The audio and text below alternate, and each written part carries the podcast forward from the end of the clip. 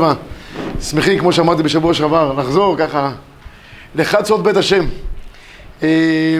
כן, רק את השיעור הזה נקדיש גם לנשמת תלמידנו היקר, ידידיה פוגל, זכרונו לברכה, וגם לצערנו התבשרנו על עוד תלמיד מישיבת את ימר הבוקר. ממש כואב בלב, כל הדרך לשמוע זה... מה? ידידיה גואטה, שהשם יקום דמו. הלב נחמץ על בחורים כל כך צעירים שככה עולים בסערה השמיימה וממש רק לבכות. שקודש בוחי יבשר אותנו רק בשורות טובות בעזרת השם. אנחנו אה, היום נעסוק בענייני יום ירושלים, הבא עלינו לטובה. שבוע הבא נעסוק בהלכות תלמוד תורה, ומשבוע אחרי כן עושים מהלך של חזרה לצורבה מההתחלה, מנטילת ידיים שחרית עד חושן משפט, שקודש בוחי ייתן לנו כוחות לעבור על המחזור. פעם רביעית שהעולם חוזר על המחזור של הצורבה, בעזר השם, מחזור רביעי, בעזר השם. אז היום נעסוק קצת בענייני ירושלים, ניקדתי כמה דברים, ככה קונטרס בענייני אה, הלכה בענייני ירושלים.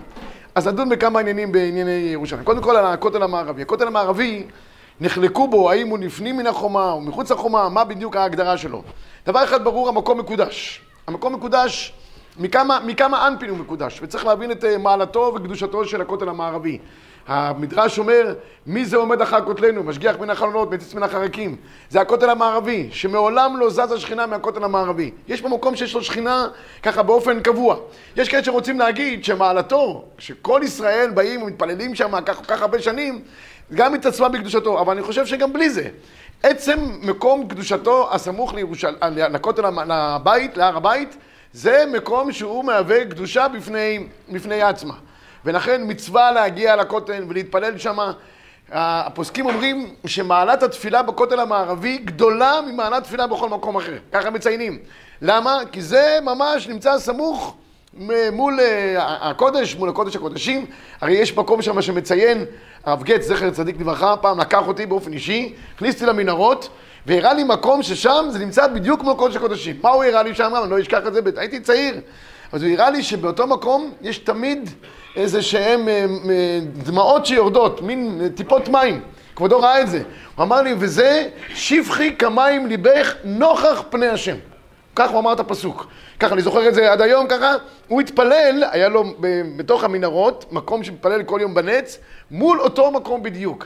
אבל לראות הטיפות מים נוזלות כאין טיפות, וזה ממש מסתדר, שפחי, נוכח פני השם, זה פילי פלואים הדבר הזה. יש שרוצים לומר שכמה הקדוש ברוך הוא השאיר את הכותל שמעולם לא, לא ייחרב, יש ככה אה, אה, הבטחה לכותל שלא ייחרב. שמעתי דבר נפלא, שכך כתוב בזוהר, לא ראיתי את זה בפנים, שמעתי מפי אדם גדול, שאמר שכמו שאנחנו אה, אוכלים סעודה רביעית, הסעודה הרביעית נועדה שיש פה אה, עצם הלוז שנמצא, שממנה אחרי מאה ועשרים, הרי לא, לא יודע כמה, יישאר, אז שיהיה לפחות שישאר משהו אחד, שממנו יתחיל אחרי זה כל תחיית המתים. הרי זה מה ששאל אותה הנביא, יש לך כלום בבית? אין הבאכה שוכחת דבר שמצוי. אז צריך שיהיה איזה נקודת התחלה. הכותל זה העצם הלוז של, של בית המקדש, שמשם הקדוש ברוך הוא יבנה את כל הבית כולו. זה ההשוואה שיש בין שניהם. אז כיוון שכך, מעלתו של הכותל גדולה מאוד וקדושה מאוד, ולכן צריך לנהוג בו בקדושה יתרה. מה הקדושה היתרה שיש? אני חייב להגיד לכם, שמעתי עם פי הרב עובדיה יוסף, כמה עניינים חשובים מהם. כמובן, האכילה במחיצת הכותל המערבי צריך להקפיד מאוד. ויש יש אצל הספרדים דבר שלא אצל האשכנזים, אבל הרב עובדיה הקפיד על זה מאוד. רגל על רגל.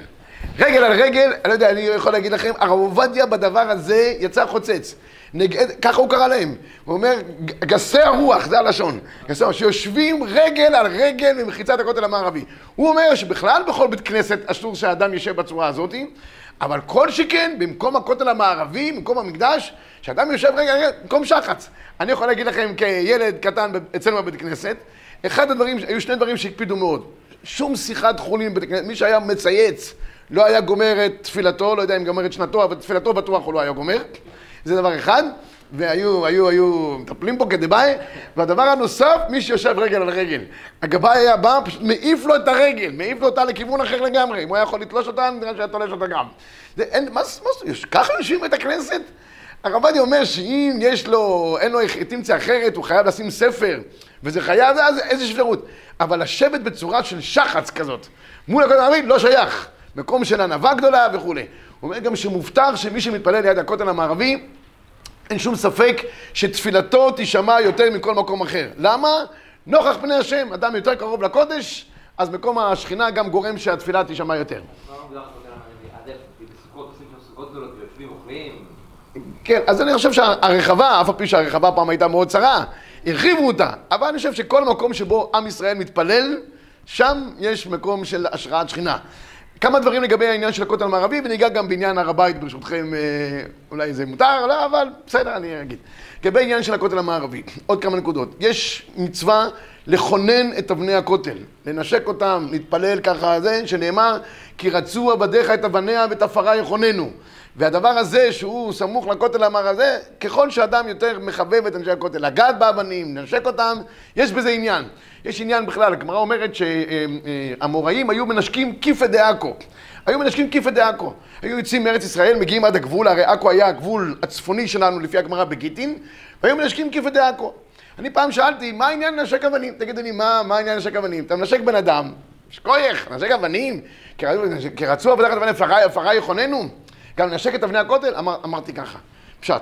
בדרך כלל אדם, שהוא מחבק מישהו, מנשק משהו, מישהו, אז הוא מצפה גם לתגובה מנגד, זה הדדי, אתה מחבק מישהו. אם הוא עומד כמו דחלין, אתה אומר, מה זה, זה, זה, לא, זה לא צורה.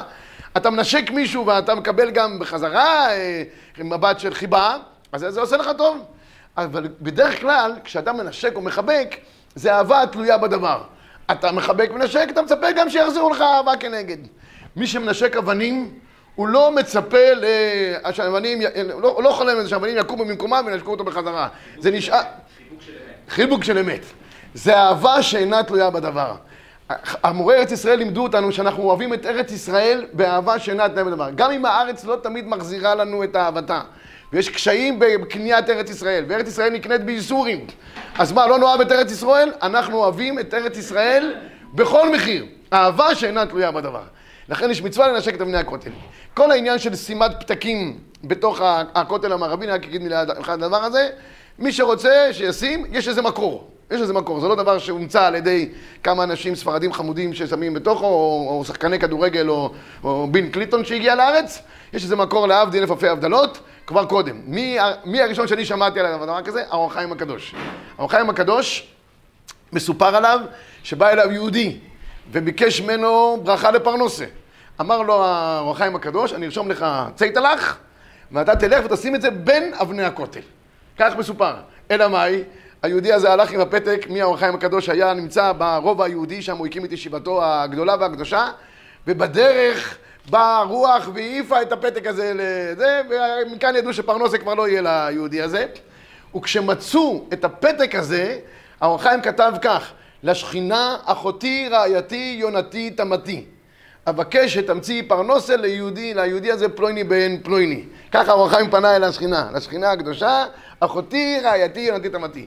אז מזה שאור החיים ביקש ממנו לשים את זה בכותל, אז יש כנראה עניין, אור החיים ידע מה שהוא עושה, ויש כנראה עניין בדבר הזה, אבל אני חושב שמי ששופך את ליבו בכותל המערבי, ככה, מעומקא דליבא, תפילתו, כמו שאמרתי, קרובה למקום העליון, ותפילתו תשמע. טוב, זה לגבי העניין של הכותל המערבי. עוד נקודה אחת שאני נזכר בעניין של הפוסקים, היה פעם סגולה לקחת מאבני הכותל. חשבו שאנשים, כל אחד מנתץ איזה חתיכה מהזה, שם סגולה, אנשים אוהבים סגולס. אחד לוקח מהערבה, אחד לוקח מהערבה של זה, כל אחד לוקח.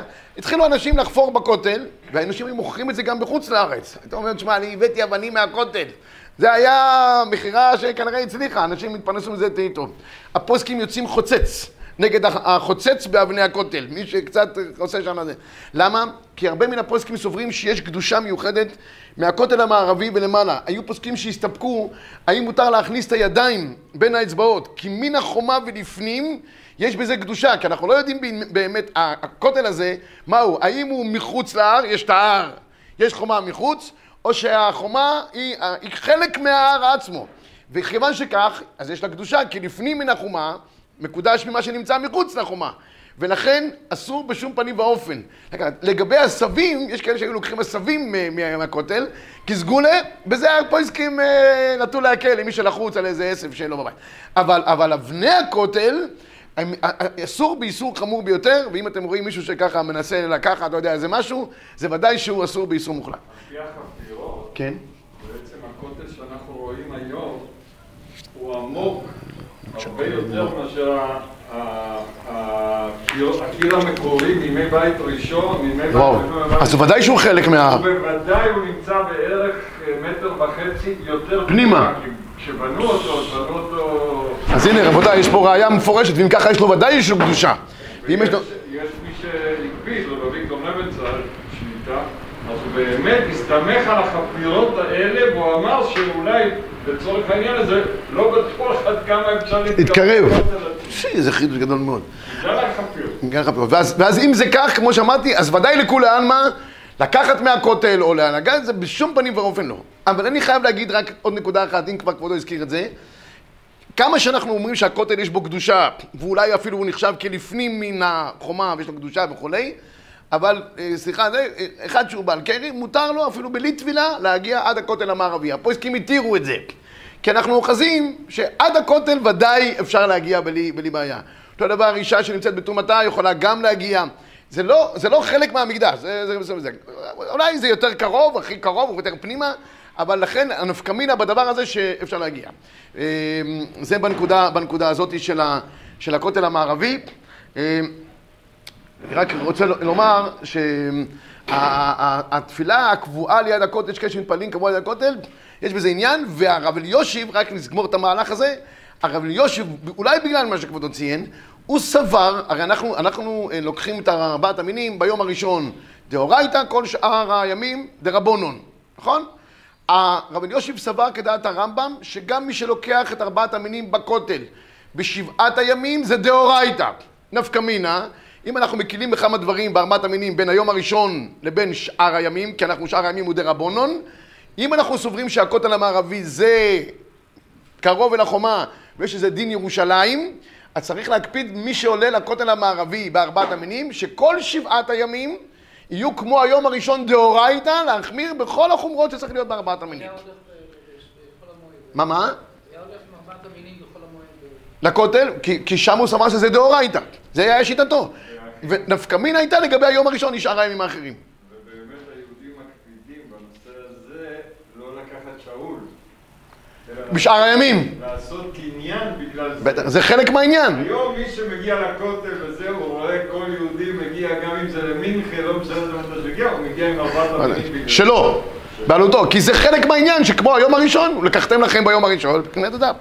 אז זה לגבי העניין של הכותל המערבי, זה, אנחנו נראה לנו שאנחנו מגיעים ככה למקום, אבל קדושתו, עוצמתו, זה דבר שהוא באמת מן המעלה הראשונה בכל ארץ ישראל. לכן המשנה אומרת, עשר קדושות הם בארץ ישראל מקדשים כל הארצות, ואחרי זה כל פעם לקראת ההגעה להר הבית, הולכת הקדושה ומתעצמת. אני חייב להגיד רק משהו בשבילכם, לא יודע אם זה פוליטיקה קורקט או לא, אני רק אומר את זה ככה. עלייה להר הבית אסורה בהחלט, בצורה ברורה ביותר. אגב שיש פה עסקים שהם מתירים את זה, לעניות דעתי, לא יודע, רוב בניין ורוב בניין הפוסקים אוסרים את זה לחלוטין. לא מצליח להבין, אני אגיד לכם בשכל הישר, לא מצליח להבין איך אנשים מעיזים לעלות להר הבית. ואני גם שלוש סיבות שאני לא אגיד אותן בכל מקום, למה אסור לעלות להר הבית. הסיבה הראשונה, רוב בניין של הפוסקים, רוב, אחרי רבים להטות, רוב בניין הפוסקים אומרים שאסור לעלות. לדורותיהם, אני מדבר איתכם מהרב קוק זצ"ל, דרך כל הרבנים הראשיים, הרבנים האשכנזים והספרדים, כמעט כולם.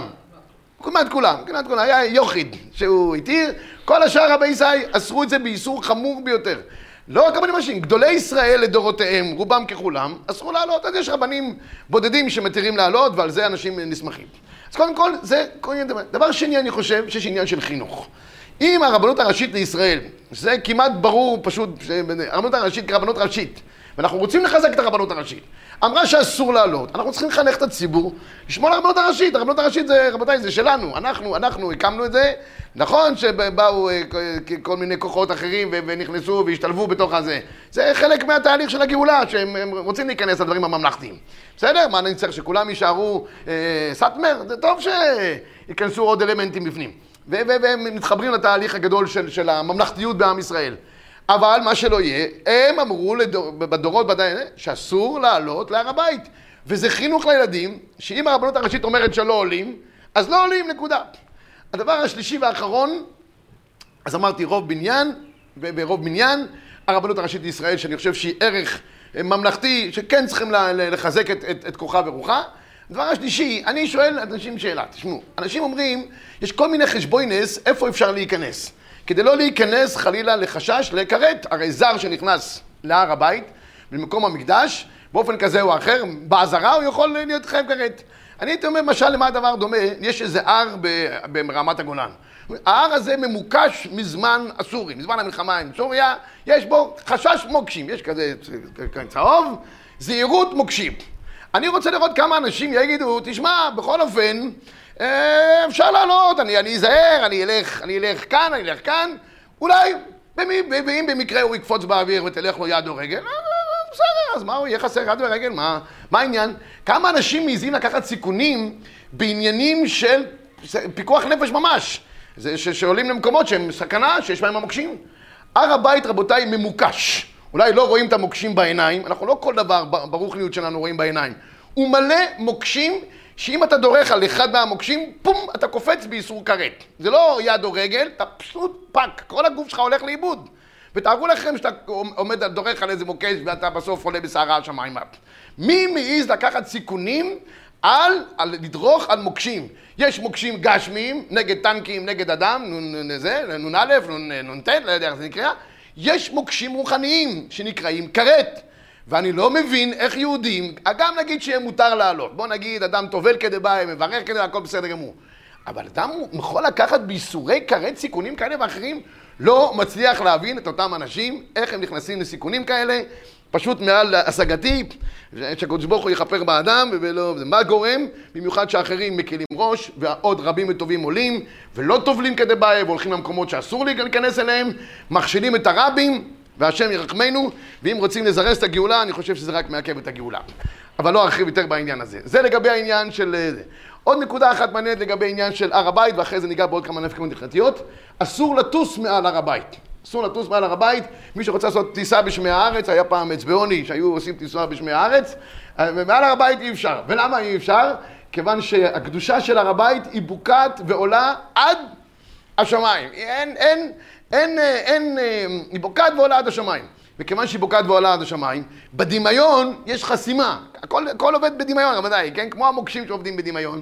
גם למעלה, יש אה, סוללת פטריוט. למי שעובר, זה יכול להפגיז אותו. לכן, יש איסור לטוס מעל ירושלים, גם מי שרוצה לראות את הר הבית באופן כזה או אחר. כמובן שמי שמגיע לירושלים ורואה אותה בחורבנה... מה שבית קברות, גם עולה עד למעלה? תומש שבית קברות, כן. כן, כן, בטח, יש בעיה גדולה מאוד. כל הטיסות, כל הטיסות שיש, הם במסלולים שעוקפים בית הקברות של חולון, ובית הקברות בעייתי ביותר. יש פה, בית, זה, פה, אגן צמייסה, היו תקופות שמכניסים את הכהנים בתוך שקים. היו, היו כבר עושים להם מה שיהיה להם אחרי מאה ועשרים כבר מבטיסה, מנסים עליהם. הם תחסקים, סוגרים אותם, שלא יהיה... האוטובוס היה לריחו דרך הרזק. אז גם היו שמים? לא, היו סוגרים את החלונות, והיו... כשהאוטובוס היה נוסע לריחו מירושלים, היה עובר דרך הנזריה. היה בעיה, כי הרי הירדנים בנו את הכביש על הקברים ממש, בסופו של דבר. אבל הבית הקברות פה שנמצא בחולון, רואים אותו בכביש עשרים, באיילון מצד עשרים, הוא יצר בעיות תמידיות לכל חברות הטיסה עם המסלולי טיסה. ואז יקמו אותם את המסלולים, וזה, בקיצור, אגן צל מייסק. לא פשוט, והיה עם זה הרבה בעיות. אז רק להגיד מילה אחת, אמרתי לגבי העניין של הטיסות מעל הר הבית, והדבר הנוסף שרציתי לגעת בו, לא, לא זכרתי מה, מה, מה התחלתי לגעת בו. אני רוצה שלגעת בעוד כמה נקודות בעניין של, של, של ירושלים. יש שאלה גדולה, האם יש עניין לגור בירושלים? אני אקבל ירושלים החדשה. לגור ברובע היהודי, אז ברור שיש בזה עניין. מה עם הרוב, ירושלים החדשה? הציץ אליעזר כתב תשובה מעניינת מאוד, והוא כותב שיש עניין להגר לירושלים ולגור בירושלים, מי שיכול, עד הרבה. לשון הגמרא בכתובות, הכל מעלים לירושלים. הנה בוודאי בוודאי, ישנו עניין גדול ועדיפות רבה לגור בירושלים, גם בירושלים החדשה, המערבית בלשוננו. יתר על הרי ארץ ישראל, כאשר היא עיר שחוברה לה יחדיו, סמוך ונראה לפלטרין של מלך. והרי אפילו לעניין קבורה, העדיפו חכמנו ז"ל בכל דור להיות נקברים בירושלים, יותר מעל שאר ארץ ישראל. הגם שמקום הקבורה, ומחוץ לעיר, הרי לכאורה זה מחוץ לעיר, בכל אופן, רק מכוח היות סמוך לשער השמיים, אשר גם עבור כן ניבאו והבטיחו גדולות ונצורות על הדבר הזה ועל הזכייה הגדולה. ומנעד, הנחת כמה וכמה שמובטר בכזאת, לחי בהם חיותו בסמוך ונראה אשר שם הקודש ירושלים, נקרא עליה בבחינה של אין דומה קולתו מחיים לקולתו מאחרי מיתה. אומר רציתי לי עזר, יש עניין פעמיים לגור בירושלים. בחיים, יש עניין לגור בירושלים, סמוך לפלטרין של מלך, וגם אחרי מאה ועשרים יש גם עניין. הכל זה סמוך לעזר. והוא אומר, עדיף שירושלים, עדיף שתהיה קולטלתו מחיים ולא קולטלתו ממיתה, אבל גם מי שזוכה לא לחיות בירושלים, אבל להיקבר בירושלים, מעלתו גדולה ביותר. למה? הוא סמוך לשער השמיים. באמת הרבה אנשים, יש להם עניין מיוחד, אם לא בחייהם, לפחות אחרי מאה ועשרים, לקנות חלקה בהר הזיתים, ובזה, כדי לחיות בירושלים. ובבחינה של החונים סביב מקרוב, מקודשים תפי, וקרובים אל אלוקינו יותר מאשר אחרים. כך כותב החתם סופר. ואשרי הזוכה לדור סמוך לקדושת הר האלוקים, חורבה בחורבנן של ירושלים, פילה בלוי. אז אנחנו רואים שיש עניין מיוחד גם לגור בירושלים וגם להיקבר בירושלים. מתוך זה יש דיון מעניין ביותר בשו"ת כל מבשר סביב קבורתו של הנשיא חיים ויצמן, זיכרון לברכה. חיים ויצמן היה ברחובות, שם הכל מכון ויצמן. הוא ביקש להיקבר סמוך לביתו, וזה היה חלק מה, מהמכון שם. אבל התפתח דיון שהרי הנשיא מן הראוי שיקבר בהר הרצל, וזה, התחיל דיון שלם בעניין הזה. הרב הרצוג, זכר צדיק לברכה, שהיה הרב הראשי לישראל, כתב תשובה ארוכה ביותר, איפה ראוי באמת לקבור את הנשיא, האם ברחובות או בירושלים, והתחיל משא ומתן. כותב לו שו"ת בכל מבשר, הנה לעניין, כי כבודו של הנשיא להיקבר בירושלים, ואם כי הר הרצל אינו ירושלים ממש, ולא שייך כל הקבור בירושלים כאילו קבור תחת המזבח, הוא הדין להר הזיתים, אף על פי כן, כבוד גדול הוא הועיל ונקרא שם ירושלים עליו. אתה לא צריך לכבד את רצון המלך, הוא מבקש... או, או, אז אתה צודק מאה אחוז. קודם כל הוא אומר מבחינת הבחינה, האם נקבר בהר הרצל, שזה היה מקום של קבורת גדולי האומה, כמו שקוראים להם, הוא אומר קודם כל מבחינת הבחינה, נקבר בירושלים ששם ירושלים, גם שזה לא חלק ממש, מירושלים, הרי אצלנו ירושלים, ברוך השם, היום היא העיר רבת עם, התרחבה מאוד. גם שם ירושלים עליה, מעלתה גדולה. עכשיו, הוא כותב כאן בהמשך עוד כמה דברים, למה בסוף קברו אותו ברחובות. לא יודע איזה דווקא החליטו הלכתית, כי בסוף הוא קברו ברחובות, אבל בשני סיבות. אחד, מצווה לקיים דברי המת, זה נקודה אחת, אבל יש עוד נקודה אחת מעניינת שאלו שמה, שאם יש בית עלמין במקום מסוים, לא מוציאים מת, אם אין סיבה מיוחדת, מבית עלמין אחד, מעיר שיש בבית עלמין, לעיר אחרת. פוגע במתים האחרים שקבורים באותה העיר. כך כתוב בפויסקים. אז הוא כותב לו, תראו, תראו מה שכותב הרב הראשי, הוא כותב ככה, הרב הרצוג, ואם כי הר הרצל ירושלים, לא שייך כל הקבורים שלהם אינו כאילו תמר מזבח, הוא הדין להר הזיתים, אפילו כבוד גדול לא ונקרא ירושלים, אולם מבחינת כבוד תורתו, כי בכלל לא נמצא מאמר כזה, בשום מקום, הרב הרצוג אומר לו, זה בכלל לא נמצא, אבל אך היית בכתובות, כל הקבור בארץ ישראל כאילו קבור תחת המזבח. כתיבאך המזבח אדמה תעשה לי, וכתיבת המכיפר אדמתו עמו. ואז הוא מביא בעוד כמה פויסקים, שאומרים שיש באמת עניין, אבל לא מצאנו מקום מיוחד שכתוב שיש חשיבות מיוחדת דווקא ל... לירושלים. בכל אופן, לפי הפויסקים, לפי הציצי ליעזר, ודאי שיש עניין מיוחד, גם נרגור בירושלים, לחיות בירושלים, וגם אחרי מאה ועשרים. עוד שאלה מעניינת שהופנה בפוסקים, למי שכבר גר בירושלים, האם מותר לו לעקור את דירתו מירושלים למקום אחר? הציצי ליעזר, בתשובה ארוכה, סביב העניין הזה, הוא כתב, המדובר בלעקור מקום מגורה בירושלים העתיקה שמתוך החומה אל מקום מגורים אחר בארץ ישראל, וכגונדה, באין הכרחיות מיוחדת, ההלכה היא שאסור לעקור דירה מירושלים למקום אחר בארץ ישראל. מש... לא, לא, ירושלים כירושלים. הוא בכלל, הציצי ליעזר התייחס לכל ירושלים המורחבת והחדשה כירושלים. למה? סמוך לפלטרין של מלך. ככה הוא התייחס. עד איפה מושכים את ירושלים? לפי העירייה? עד דמשק. עתידה ירושלים תתפשט עד דמשק. מעלה אדומים, מבשרת. לא, ירושלים המונציפלית, המונציפלית, כן. המבשרת כבר זה כבר התרחקת. שאלות הלכתיות על קריאת המגילה. מה? ירושלים, איפה נקראת? כן? ציצי ליעזר היה גז בירושלים. בטח. היה אומר מישהו שלא היה גז בירושלים. הוא לא אמר את זה בגלל שהוא גר בירושלים. הוא לא היה איש נדל"ן בירושלים. אני לא חושב שהוא עשה אינטרסנטית. הוא התייחס הלכתית לעניין. כבודו חושד בו שהוא... היה לו אינטרס בגלל שהוא גר בירושלים? זה גם מתייחס לזה, הוא... נדמה לי, כמה שאני זוכר, הוא גם... בהתחלה חלק לגבי... בקניקוב, בבית בגן, ו... כי הם סמוך ונראה, כולם סמוך ונראה. לא, כי בהתחלה הרי... היה מרחק של הניחה וזה, לא ראו. כן, בסוף כל השכונות האלה היום כולם ירושלים, כולם תדבר. עד כדי כך... שזה אקסטרה טריטוריאלי. אה, כן? עץ חיים עד היום... יודלת? קוראים ביודלת גם. מה אתה אומר? למה? בגבעת שאול... תדבר. שכבר... ששם זה התחיל, אז לא, אבל עץ חיים עד היום יש... מה העניין? זה חידוש בשבילי. למה אני אומר לך הכי גדול בשבילי? כי שנה שעברה התפתח דיון שאולי אפרת גם צריכים לקרוא בה בתדבב. אפרת. כי זה מחובר כמעט לגמרי. יש כמה ערבים שמפריעים באמצע, שכן? אבל, אבל זה כמעט רצף של, של, של שכונות יהודיות. ואז חשבו שאפילו באפת, אתה אומר, לאן הגענו?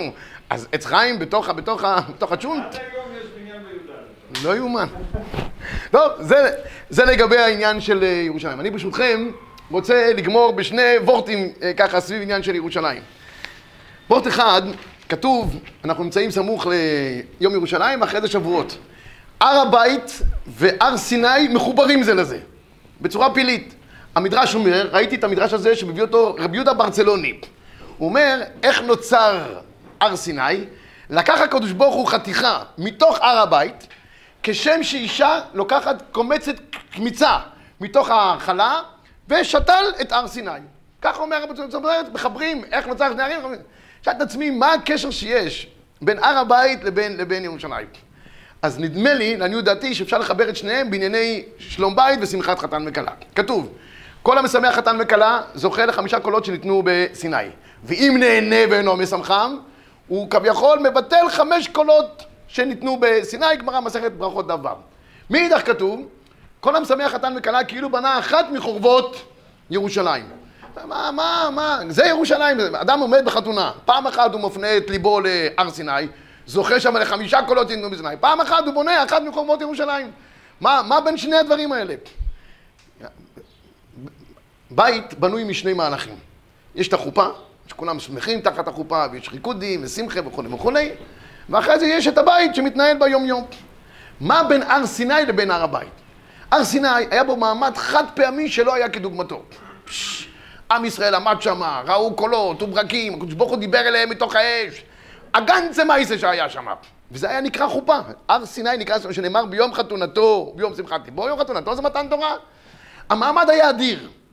נגמר המעמד, משה רבנו אמר לעם, רבותיי, תם הטקס. התפזרו כולם במשוך היובל, המה יעלו בהר. נגמר, אין קדושה יותר להר. בזמן שהיה שם, חייבים כרת. נגמר הטקס, יאללה, כולם עולים על ההר, כולם מנסים את הרמקולים, הילדים מנסים את הרמקולים, וחגיגה, אין שום קדושה. הר הבית, לא היה לו חנוכה כזאת מיוחדת. בנו את הר הבית ביזע ובדמעות. אבל מה היה גדולתו של הר הבית? הקדושה היומיומית ששכנה שמה. הקריבו תמיד של שחר, תמיד של בן ארבעים, קורבן, קטורת של שחר, קטורת של בן ארבעים, הטבת הנרות, כל יום עבודה שזיפית, יומיומית, של הקרבת קורבנות, של, של, של, של השחרת שכינה. לא היה חד פעמי, אבל היומיום גרם להשחרת שכינה מתמדת בתוך חיי המקדש. אומרים לאדם, תדע לך, הבית שלך בנוי משני מהלכים.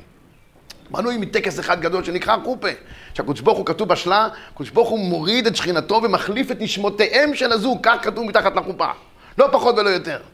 אחרי שנגמר הטקס הגדול הזה של השראת שכינה בבת אחת תוך הבית, מכאן מתחיל עכשיו המעבר למקדש. זה היה הר סיני, ביום חתונתו וביום שמחת ליבו. עכשיו האדם נבחן איך הוא משרה שכינתו בתוך הבית. תמיד של שחר, הבוקר טוב של הבוקר, הבוקר טוב של בן ארבעים.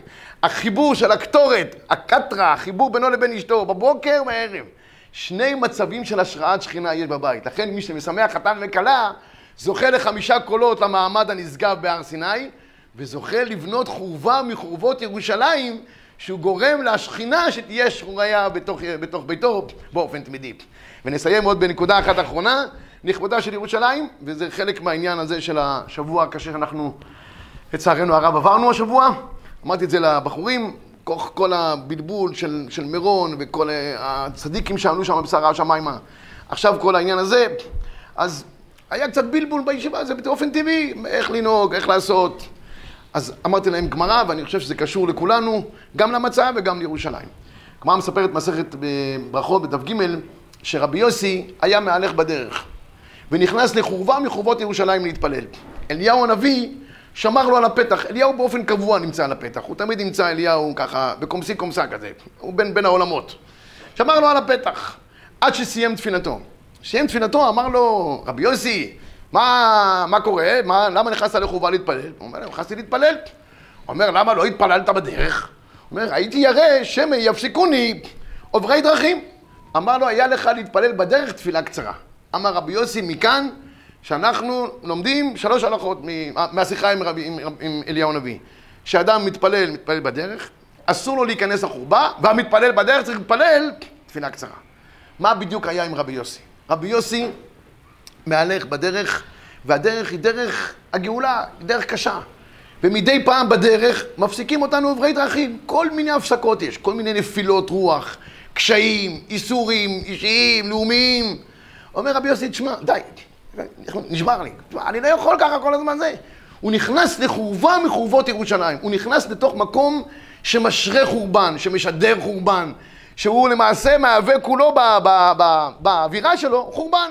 ואני נכנס בתוכו, אין לי כוח יותר ללכת בדרך הארוכה הזאת. מפסיקים אותי ברכים. אומר לו אליהו, בוא הנה. צא, צא מהחורבה. אדם אסור לו להיכנס לחורבה. גם כשיש מצבים קשים, מבחינה לאומית, מבחינה אישית, לא נכנסים לחורבה. אנחנו תמיד הולכים בדרך. כשהולכים בדרך, לפעמים יש קשיים, והקשיים האלה עוצרים אותנו. יש אנשים שבתוך הקשיים מתחילים להתפלל תפילה ארוכה, ונכנסים לאיזשהו מצב של דיכאון פנימה, ו... תשמע, גם כשנכנסים לזה בדרך, ויש הפסקת עוברי דרכים, תתפלל תפילה קצרה. אל תעשה מזה כזה, זה חלק. אם אתה מאמין שזה חלק מתהליכי הגאולה, אל תעשה מזה, תחליט הכל. תפילה קצרה, ותמשיך ללכת בדרך. אל תעצור לגמרי. לרגע אחד. מי לימד אותנו שלא מפסיקים לרגע, והדרך היא דרכה של הגאולה? רחל אימנו. רחל אימנו, היא נקברה בדרך. למה? כי היא זו שמבשרת את הגאולה. והיא מלמד אותנו שבדרך לא מפסיקים. מענה להינחם, אומר הקדוש ברוך הוא, דחילק, די, קצת שקט. מניק הולך מבך, אינך מדהימה. היא אומרת לו, מענה להינחם על בנינה כעינינו. אם הייתי קבורה באיזשהו מקום, באיזושהי חורבה, יכול להיות שהייתי משלימה עם העניין. אבל עכשיו שאני בדרך, אני גם בלחץ, אני גם לא נמצא במקום הנכון שלי. אני לא מפסיקה להתפלל, מענה להינחם על בנינה כעינינו. הקדוש ברוך הוא אומר לה, יש שכר לפעולתך, יש תקווה לאחיתך. מי שמרגיש בדרך וממשיך להתפלל, ותפילה קצרה, לא צריך להיכנס לשום דיכאון, ושום... צריך להתרומם דווקא מתוך הקשיים הגדולים שהקדוש ברוך הוא מציב לנו. בסוף אנחנו נגיע גם לחוף מבטחים, לשבו בנים לגבולם בעזרת השם. אז אני... מקרר אותנו דווקא בדרך. נכון, מצוין, שכוח. יפה, נכון. אשר קרחה בדרך. בשיעור הזה שהזכרתי את זה, פילפלואים. שכוח. אנחנו בעזרת השם ממשיכים בדרך, ומתוך השמחה על הגאולה החלקית של ירושלים, הקדוש ברוך הוא יראינו בגאולתה השלמה של ירושלים, ועין בעין נראה בשוב השם ציון במהרה בימינו אמן.